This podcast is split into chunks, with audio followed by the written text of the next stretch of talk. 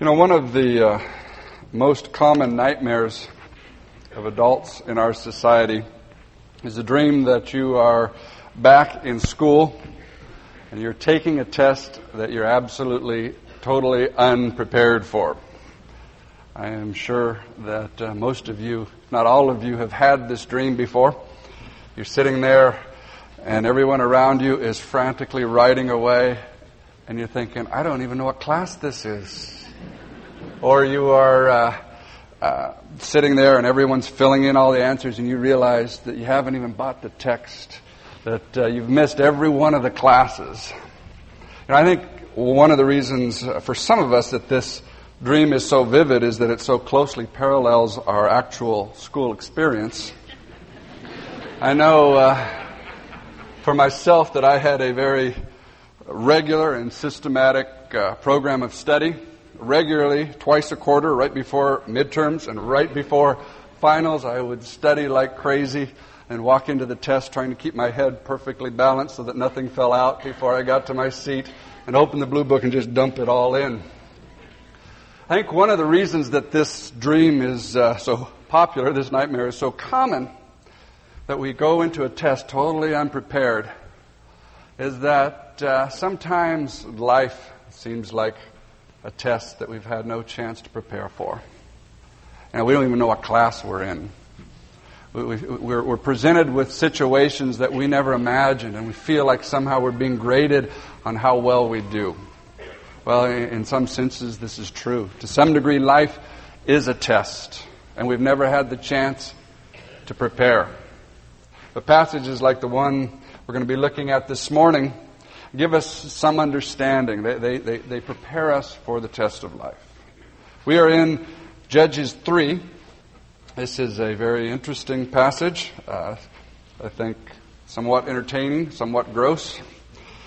Uh, the, the chapter starts with an explanation of the test that Israel was facing. So let's just start with the first six verses. Says, now these are the nations which the Lord left to test Israel by them, that is, all who had not experienced any of the wars of Canaan, only in order that the generations of the sons of Israel might be taught war, those who had not experienced it formerly. These nations are the five lords or tyrants of the Philistines, all the Canaanites, the Sidonians, the Hivites, who lived in Mount Lebanon from Mount Baal Hermon as far as Lebo Hamath. And they were for testing Israel to find out if they would obey the commandments of the Lord, which he had commanded their fathers through Moses. And the sons of Israel lived among the Canaanites and the Hittites and the Amorites and the Perizzites and the Hivites and the Jebusites and the mosquito bites. And they took their daughters for them as wives and gave their own daughters to their sons and served their gods. We're told that God intentionally and specifically left these people in and around Israel for two reasons: to test them and to teach them. God had a, a plan of what he wanted to accomplish. The list in, in, in verse three is really a list of all of the peoples that were around Israel, the surrounding nations, the Philistines on the west, and all the way up the, the Sidonians were the Phoenicians in the, in the northwest, and around the top, the Some of the uh, people, the Syrian people and the Lebanese people. Those are the list of the people that were surrounding Israel. Well, verse five isn't just a repetition of that list. Verse five are the people who were among, within Israel. See, Israel lived largely in the highlands, in the foothills, and a lot of these people still had cities down in the plains. These were people who had, had towns and villages that were sprinkled among the Israelites. So there were people around them. There were people in the midst of them. And again, we're told that these nations were there for a test and to teach them. According to verse four, the, the, the, the test was to see if they would obey Yahweh, if they would listen, literally, to the words that he spoke through Moses. And what God wanted to teach them was how to fight battles. I find it interesting that God goes straight to the heart of the problem. He doesn't Uh, skirt around. He doesn't shy away from the real issues. He goes right after their area of weakness. In, in the last couple of chapters in the introduction, we saw that these people, their weakness was their tendency to begin to follow the gods of the people around them. God had told them to drive all these people out, and it was their failure to do that that had put them in the bad situation that they, they were in. But see, God doesn't design some Mickey Mouse test that they will for sure pass. He goes straight for that one because he knows that's where their weakness is. So God comes straight at their weakness. He wants them to see themselves. He wants them to see their need. He knows that's where they're vulnerable. So that's the, the area in which he wants them to face themselves. You see Jesus doing the same thing, like uh, like with the rich young ruler. You know, Jesus doesn't skirt the issue with him. He doesn't say, well, this guy's got his act pretty well together. Most area, he's right on. In fact, he's better than just about anybody else I've run into, so let's just leave well enough alone. Now, he cuts straight to this guy's issues. He tells the guy, he says, if you want to follow me, give away everything you own and follow me. That was the rich young ruler's test. Well, why? Because that was the rich young ruler's weakness. That was where he was vulnerable. Well, why did Jesus give him a test that he knew that the guy was going to fail? Well, the rich young ruler didn't know. He didn't know he had a problem. He wasn't dealing with reality. He thought everything was fine because he, he didn't lie too much. He gave a little to the poor. He said his prayers.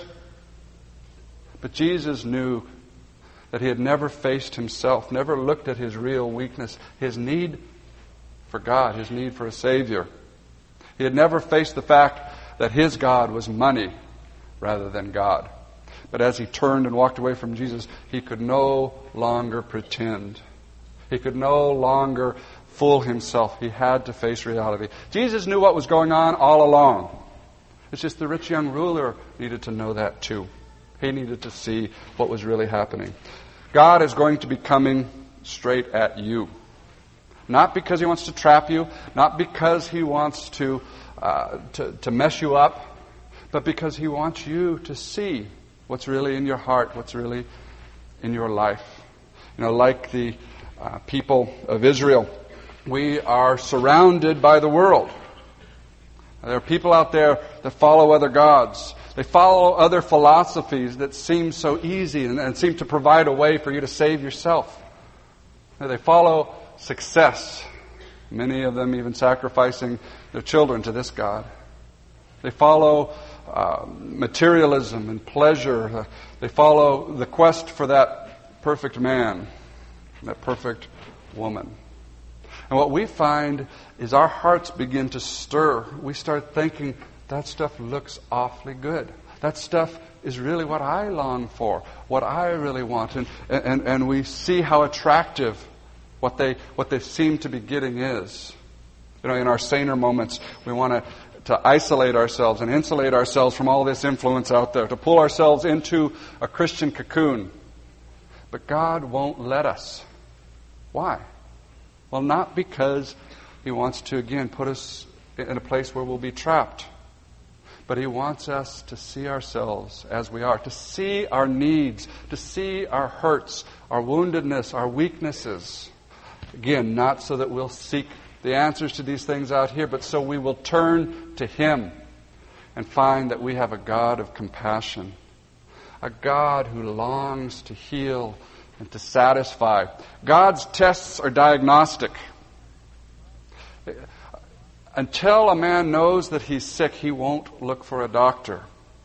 Until we see ourselves as we actually are, see our needs, see our weaknesses, we'll continue to just play the game and avoid facing the painful realities of, of who we are, of what we really long for, what we really need.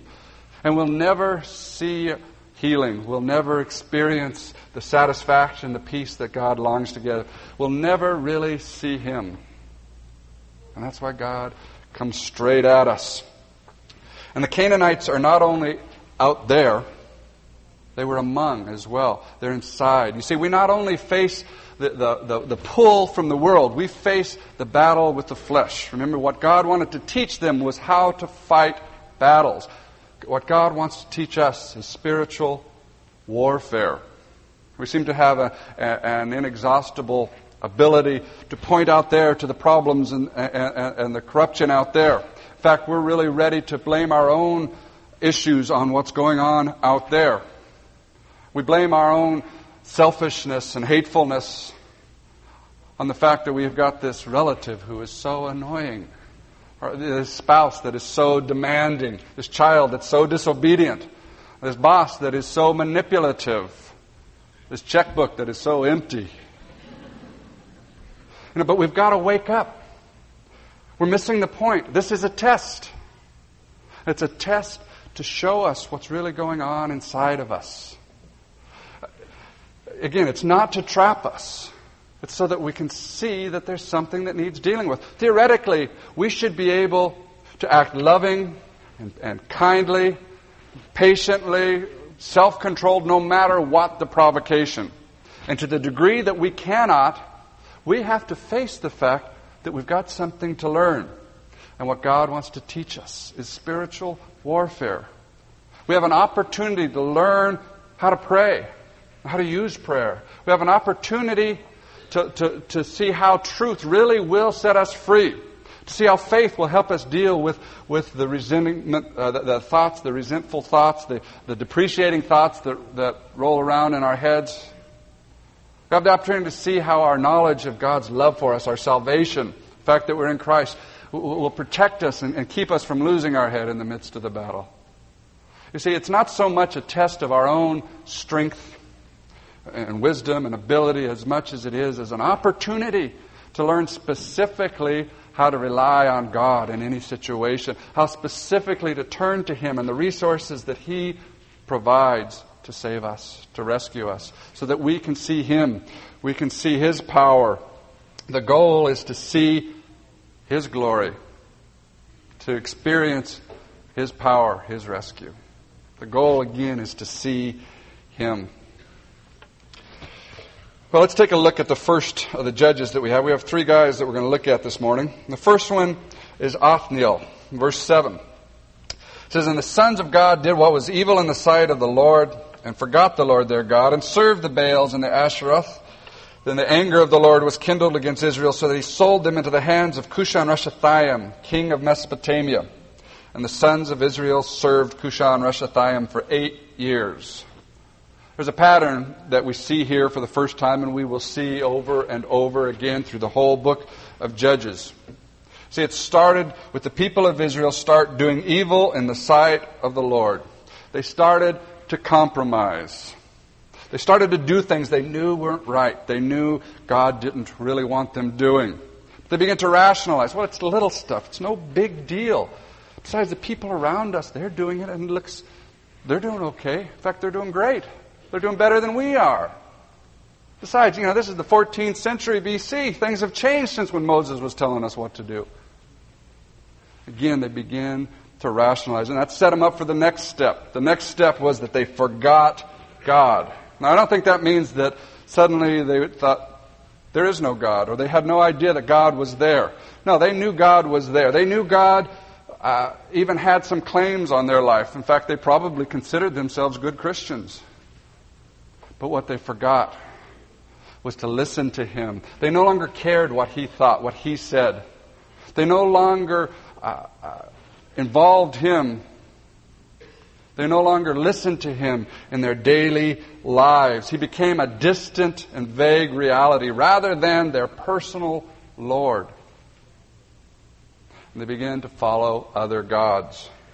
They began to look around, to go after uh, after that uh, success, go after money, go after recreation, go after romance, go after the perfect family. They started pursuing everything else that the people around them were pursuing. And the result of this progression of sin, of forgetting God, of, uh, of pursuing other things, was they found themselves with the true God angry at them. You see, it really ticks God off to see us destroying ourselves like that. He loves us too much to just stand mildly by while we trash our lives. Now, He comes after us. Like George MacDonald said, God becomes against us for ourselves. You see, He loves us enough to oppose us. It's tough love. And often the way that love is manifest, the way his anger is manifest, is that he will allow us to be enslaved to the thing that we are pursuing. We become enslaved to that quest for success or for money. We become enslaved to that unhealthy sexual relationship. We become enslaved to that philosophy, and it tears us apart. You see, that's that's the problem. That's what happens. In Israel's case, they became enslaved to the people whose gods they were following. In this specific case, it was they became enslaved to Cushan-Rishathaim. Now realize this is not his real name. What that literally means is Cushan, the doubly wicked, or double trouble Cushan. I think what they were doing was taking his name and twisting it a little, using something that sounded like his name to kind of take a jab at him. I heard on the radio the other day someone refer to Saddam Insane instead of Saddam Hussein. It's the same kind of thing, taking the name, twisting it a little just to make a jab, just to make a poke. And incidentally, uh, interesting enough, uh, Cushan-Rishathaim was the king of Mesopotamia, modern Iraq.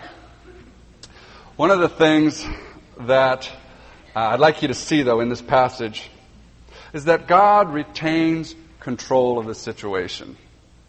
It was he who sold Israel into the hands of Cushan-Rishathaim. And in the next story, in verse twelve, it says, "The Lord strengthened Eglon against Israel." The Lord did it. He is in absolute control. God always retains control over international events, over what's going on in the international scene. In a time of international crisis like we find ourselves right now, this can be a comfort to know God is in control.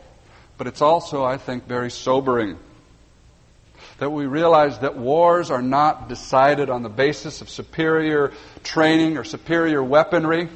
Wars are decided on the basis of God's design, His plan for history.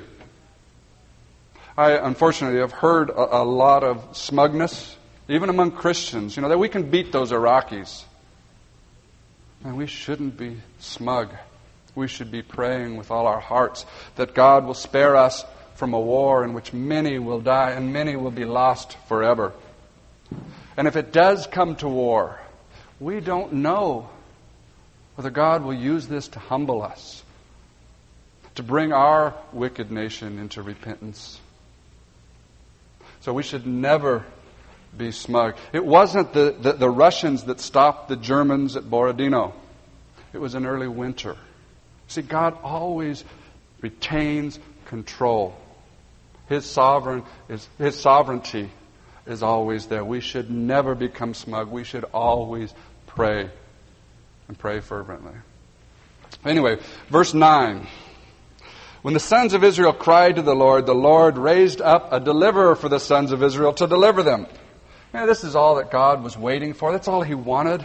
He wanted them to turn away from these gods that were destroying them, to realize their need, and to come to Him with it.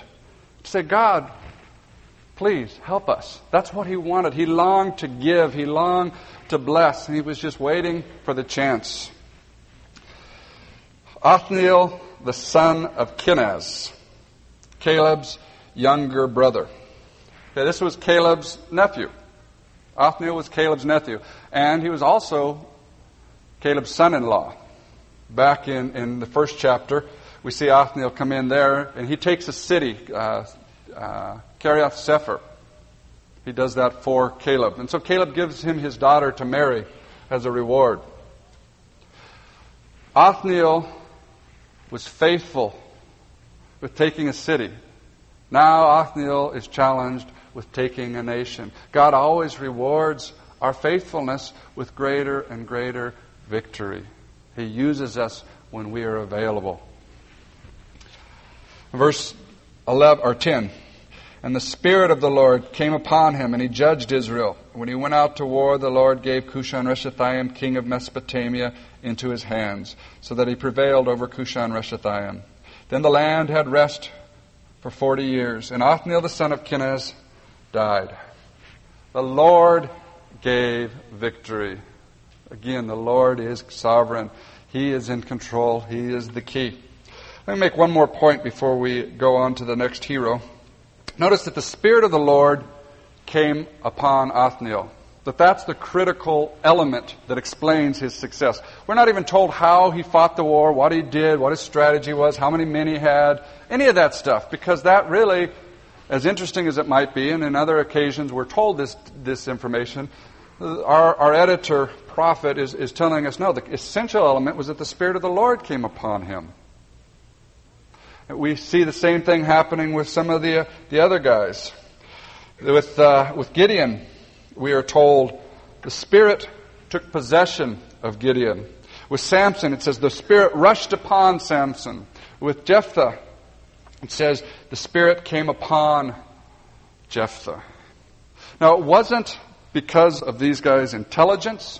It wasn't because of their courage, their strength, their moral integrity. In fact, when we're given enough of the story to really see what kind of guys these guys are, we're disappointed at how weak and how foolish they really were. In fact, in other books, like in Isaiah, we read about the Spirit of the Lord coming on unbelievers, people who don't even belong to God, like, like Cyrus, the king of Persia, or Balaam, who was a wicked prophet who in no way belonged to the Lord. The Spirit of God uses whomever He chooses to accomplish His purposes. And it doesn't say anything about that person's character. It doesn't say anything about uh, that, that. It doesn't uh, uh, say that it approves of that person's lifestyle or conduct. It doesn't even say whether or not that person belongs to the Lord. It's important for us to distinguish between the filling and the empowering by the Spirit and the indwelling and, and the fruit of the Spirit. You see, again, the Spirit of God gives whatever gifts and abilities and talents to whomever He chooses, but He comes to live in His own. And there He begins to produce the fruit of the Spirit. Because someone preaches with authority and power, and, and thousands come to Christ through them, does not mean that person is spiritually, is spiritually mature. Because someone works miracles doesn't mean that person is walking with God. Those are not the index. The index of their relationship with God, the fact that they are living a life of dependence on God, is not the power of their gifts.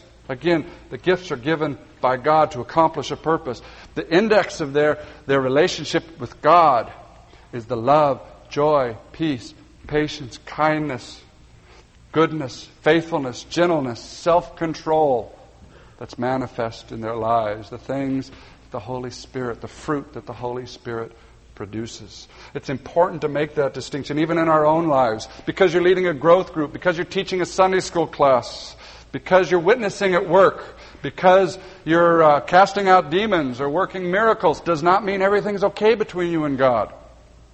Those of us who are in ministry have to especially guard against that. God uses us so we think, hey, this is great. I must be doing okay, when that may or may not be true. What really is the index is, am I walking with God? Am I close to God? Am I seeing Him produce the fruit in my life? That's, that's the index. Jesus says in the, end, in the last days, many will come to Him and say, Lord, Lord, did we not did we not prophesy in Your name? Did we not cast out demons in Your name, and in Your name perform many miracles? And Jesus will say to them in that day, I never knew you. Depart from me, you worker of lawlessness. God says, I never knew you. That's the critical element. Do we know Him? Are we getting to know Him? Are we revealing ourselves to Him and letting Him reveal Himself to us? Well, anyway, let's take a look at Ehud. This is the one those of you who are in growth groups have been looking forward to. Uh, this is kind of a gross story. This is a story that your kids would be interested to hear, but you're not sure you want them to. This is definitely P G, parental discretion advised, because there is a lot of violence in it and a lot of uh, gross elements. But I, I think we can uh, let's just read through it, looking at it verse by verse, and I'll make comments as we go, starting with verse twelve. Now the sons of Israel again did evil in the sight of the Lord. I think that's shorthand for the whole process we talked about. They did evil, they forgot God, They began to follow other gods, and they incurred God's wrath, his anger. They be, they did evil in the sight of the Lord. So the Lord strengthened Eglon. Again, we see his sovereignty. The Lord strengthened Eglon, the king of Moab, against Israel, because they had done evil in the sight of the Lord. And he gathered to himself the sons of Ammon and Amalek, and he went and defeated Israel. And they possessed the city of the palm trees. Excuse me. That, that's Jericho. They possessed the city of the palm trees, and the sons of Israel served Eglon, the king of Moab, eighteen years. Moab, the king of Moab, went and gathered all of these bad guys with him. The Moabites, the Amorites, the Amalekites. These were all bad news people throughout the history of Israel. And interesting enough, they were all the product of Israel's sin, of people within God's chosen people, of their sin. You see, life gets real complex and real confusing because we're not only dealing with our own sins, we're dealing with the sins that we've inherited in our culture, that we've inherited from our parents and their parents. Moab and the Amorites were products. Back in Genesis, we're told the story of where they come from. Two of Lot's daughters wanted to have children, so they got their father Lot drunk, and each of them slept with him. And the oldest daughter had Moab. The next daughter had the father of the Amorites. And the Amalekites, they are, are, are one of Esau's descendants, Esau who sold his birthright.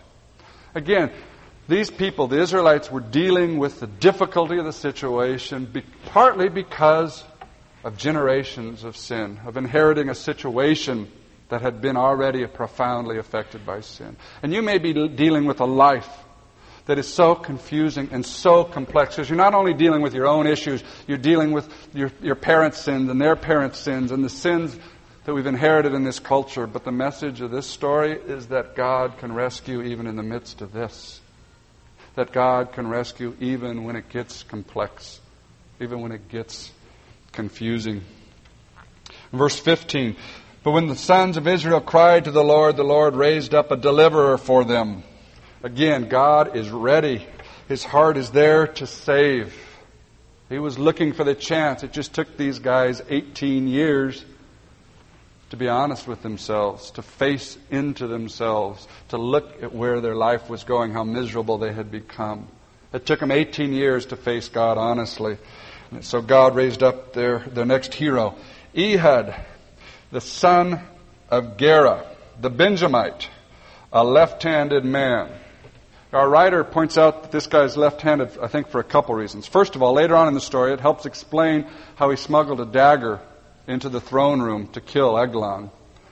But I think there's also more to it. I think there's something about who Ehud was and how he was viewed by, by society of that day. You see, all the way through the ancient world, a left-handed person was viewed as defective. Not only physically defective, but morally defective. Our word sinister, which means, you know, somehow subtly evil, dangerous, comes from the Latin word sinister, which simply, plainly means left-handed. Even today in, in the Middle East, the left hand stands for uncleanliness. You don't offer your left hand to an Arab. You don't touch an Arab with your left hand. It's an insult. I think it's ironic that this guy was a Benjamite, and it's pointed out that he's a Benjamite, because Benjamin means son of my right hand. Well, what's the point of this? I mean, what's the significance of the fact that, that he was left-handed? I think part of the significance is the fact that God can use you no matter how people look at you, no matter what their opinion of you is. You see, it doesn't matter whether you're from the wrong social strata, you don't have that, that college degree, or maybe even a high school diploma. The color of your skin doesn't match theirs. You're of the wrong sex. It doesn't matter how people view you. God can use you to accomplish His purposes. We see the same thing in the next hero, the last guy we're going to look at, Shamgar. Shamgar is not an Israelite name. His father was a worshiper of the Canaanite goddess Anath. See, this would have been enough to keep this guy out of the country club. Probably even out of the local tavern. But God was still able to use him, to accomplish his purposes, to free Israel. And no matter what people think of you, no matter who you are, God can use you to accomplish his purposes. If you're available, give yourself to him. Verse sixteen, he says, "And he had made himself a sword, which had two edges, a cubit in length." Now, cubit, this is a short cubit. It's a word that uses the diminutive. It's a distance from your elbow to your knuckles. So that's about how long the sword was, a little fourteen-inch sword. That was a cubit in length. "And he bound it on his right thigh under his coat," probably on the inside of his thigh, so nobody could see it, so they wouldn't know he was smuggling it in. "And he presented the tribute to Eglon, the king of Moab." Now, Eglon was a very fat man. He wants to make sure we catch that, because it's a very fat man. This comes out later in the story. You see why. It's kind of gross, but he's a very fat man. Discovered that his real name was Eglon the Hutt. Very fat man. Anyway, he says, "And it came about when he had finished presenting the tribute that he sent away the people who had carried the tribute. But he himself turned back from the idols which were at Gilgal, and he said, I have, I have a secret message for you, O king. And he," that is the king, "said, Keep silence." He told everybody, "Get out of here. Take a hike." And all who attended him uh, left him. See, Ehud took the guys that came with him to carry the tribute. The tribute was probably grain and fruit and other things that were brought to lay before Eglon. Ehud took those guys out as far as Gilgal, which was just north of Jericho. And as soon, and, but it was probably the edge of Eglon's territory. So as soon as they crossed that, as soon as they were safe, he went back himself and said, "Oh, yeah, I've got a secret for you, Eglon." So Eglon got rid of everybody. Said, okay, okay, what's the secret? "And Ehud came to him, and he was sitting alone in the cool roof chamber. And he had said, I have a message from God for you. And he," that's Eglon, "arose from his seat. And Ehud stretched out his left hand, took the sword from his right thigh, thrust it into his belly. And the handle also went in after the blade, and the fat closed over the whole thing. For he did not draw the sword out of his belly, and the refuse came out." As Brian Fisher said, that when Ehud had a message to get across, he really knew how to stick it to you. And that Eglon got the point. And in fact, he was so affected by the message that he spilled his guts in reply. You can blame Brian for those. I stole those from him. Verse twenty-three. "Then Ehud went out to the vestibule and shut the doors of the roof chamber behind him and locked them. And when he had gone out, his servants came and looked, and behold, the doors of the roof chamber were locked. And they said, Well, he's only relieving himself in the cool room. And they waited until they became anxious, literally until they were embarrassed. But behold, he did not open the doors of the roof chamber. Therefore, they took the key and opened them, and behold, their master had fallen to the floor dead. Now Ehud escaped while they were delaying, and he passed by the idols and escaped to Sarah. And it came about when he had arrived that he blew the trumpet in the hill country of Ephraim, and the sons of Israel went down with him from the hill country, and he was in front of them. And he said to them, Pursue them, for the Lord has given your enemies, the Moabites, into your hands. So they went down after him and seized the fords of the Jordan opposite Moab, and did not allow anyone to cross. And they struck down at that time about ten thousand Moabites, all robust and valiant men, and no one escaped. So Moab was subdued that day under the hand of Israel, and the land was undisturbed for eighty years." So we don't know if this was a, something they planned in advance, but as soon as he made his escape past the idols again, he started blowing the trumpet, calling everybody down, and all the, the people of Ephraim, all the soldiers, all the men, came running with their bows and arrows and their clubs and their their axes and their swords and spears. And what they did was they immediately went down and took the crossing points of the Jordan River so that any enforce, reinforcements coming from Moab could be wiped out as they're trying to wade through the, the, the, the water, as they're bogged down, getting through the Jordan. The Israelites could kill them. And all of the, the, the Moabites escaping from Jericho, trying to get back to Moab. Again, as they went into the river, they would be vulnerable and open to, to the slaughter. And they killed ten thousand men. And God, again, rescued his people. And this is one of those stories that we're just given without comment. We don't really know exactly how to take what Ehud did. We don't really have uh, any indication that, that the Bible condones assassination and treachery. We're just given the story exactly like it happened.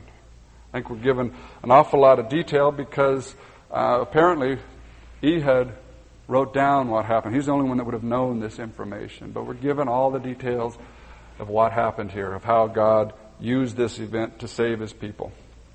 Well, let's take a, another quick look at our, our last hero, Shamgar, and then try to figure out what's the point of it all. Verse thirty-one, and after him came Shamgar, the son of Anath, who struck down six hundred Philistines with an ox goad, and he also saved Israel. We also, we already, I mean, noticed that, that uh, Shamgar was a foreign name. He was a son of a worshiper of a foreign god, Anath, that he uh, had that obstacle to overcome. But we're also told that he killed all these six hundred Philistines. He freed the people of Israel using an ox goad. It's a stick that's about eight foot long, a little sharp point. It's used to kind of encourage cattle on their way. See, the Philistines had the practice when they subjugated a people, they would confiscate all the weapons and they would kill all the metalsmiths. They would not allow people to be trained as metalsmiths so that no one could make weapons, and that's the way they kept people oppressed.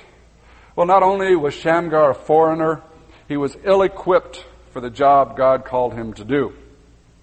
Yet God accomplished his purposes using Shamgar and a stick. Now, you may feel ill-equipped for the things that God is calling you to do. You may feel ill-equipped for him to use you at all. You know, you may feel like you don't have the intellectual equipment, or you've never been to Bible college, or you don't even own an N I V study Bible. But God can use you. Whatever, it, again, the, the issue at, at hand is his power, his ability, not your equipment. It, it's good and it's helpful and healthy to grow in, in, in our knowledge and, and our skill, but the critical issue is God and his ability to use you. Use whatever he makes available to you. Use whatever is at hand and see his power, see his greatness, see his goodness. But the best illustration of this that I can see is, is the way the gospel has survived behind the Iron Curtain. There are people back there that couldn't get their hands on a Bible. None of the pastors received any training. All of the seminaries were shut down. And we worried from on this side of the curtain, what's happening to the gospel?